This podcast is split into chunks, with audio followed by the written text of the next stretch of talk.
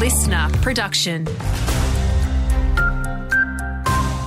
Hi there, it's Andrew Shaw with the latest. The Victorian opposition is once again putting Spring Street on blast over teaching vacancies across the state. Hundreds of positions are available in schools as the school year gets underway. Shadow Education Minister Jess Wilson says it's not a pretty picture out there at the moment. Over the past week, as schools return, more than 100 teaching vacancies each and every day, meaning that children in the classroom are without a permanent teacher.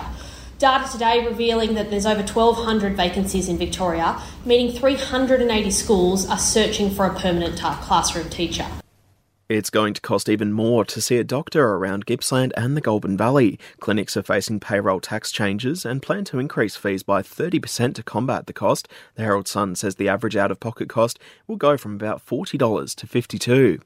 A 29 year old man has been charged following the death of a woman at Shepparton home last April. He's facing a charge of negligent manslaughter and reportedly faced Melbourne Magistrates Court yesterday and will return in April. Gippsland can now say it makes the best cheese in the country. Berrys Creek has won the top prize at the Australian Grand Dairy Awards for its oak blue cheese. We're over the moon about it, but that just means that everything we're still doing is uh, with our cheese making process and the quality milk we've got is um, still standing up. That's Berrys Creek owner Barry Charlton. Following weeks of warnings for blue green algae at Kialla Lakes, authorities have now lifted their advice. That's after levels of the algae dropped away in the most recent tests. Despite that situation improving, there are still issues at Lake Bartlett in Tatura with warnings still in place. And briefly, nominations are now open for the Victorian Sports Awards.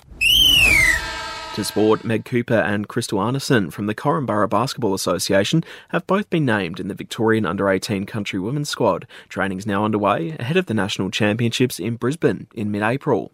And briefly, the Murray Bushies have named their 2024 Under 18 squad, Ryder Stevens from Yarrawonga and Matt and Jack Whitlock from Shepparton among those selected.